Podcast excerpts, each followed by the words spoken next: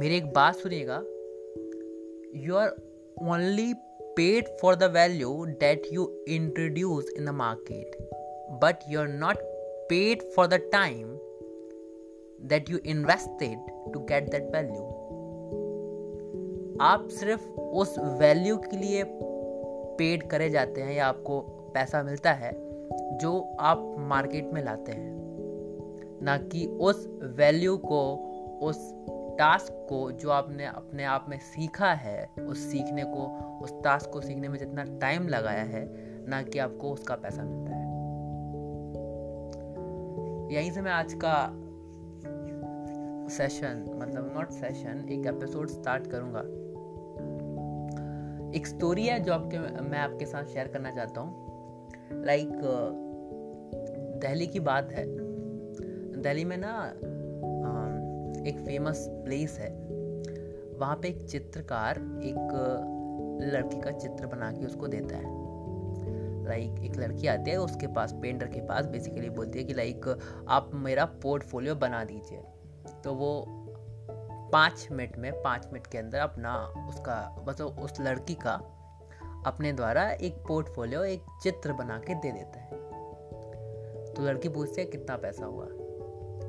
तो चित्रकार बोलता है टू थाउज़ेंड रुपीज़ तो लड़की थोड़ा शॉक हो जाती है कि लाइक यार two thousand rupees for just five minutes is it worth like इतना ज़्यादा पैसा सिर्फ़ पाँच मिनट के लिए, सिर्फ़ तुमने मेरा एक कोरे कागज़ पर, एक एक रुपए के कागज़ पर और पाँच रुपए की कलम लेकर एक चित्री तो बना है। Then why I am going to pay you bloody two thousand rupees तो जो पेंटर चित्रकार रहता है, बड़े ही सरल शब्दों में रिप्लाई करता है कि लाइक मैम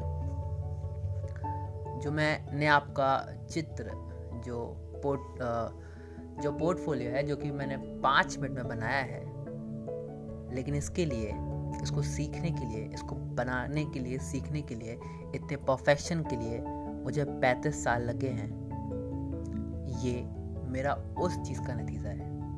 आपको सिर्फ़ पाँच मिनट दिख रहा है but you never see the efforts that I put in that value that I introduce in the market तो अभी आप जो भी कर रहे हैं, या जो भी मैं कर रहा हूँ, हम सब जो भी कर रहे हैं, वो एक इन्वेस्टमेंट है, जिसके लिए आप भविष्य में जाके पेड करेंगे। मतलब आपको पैसा मिलेगा।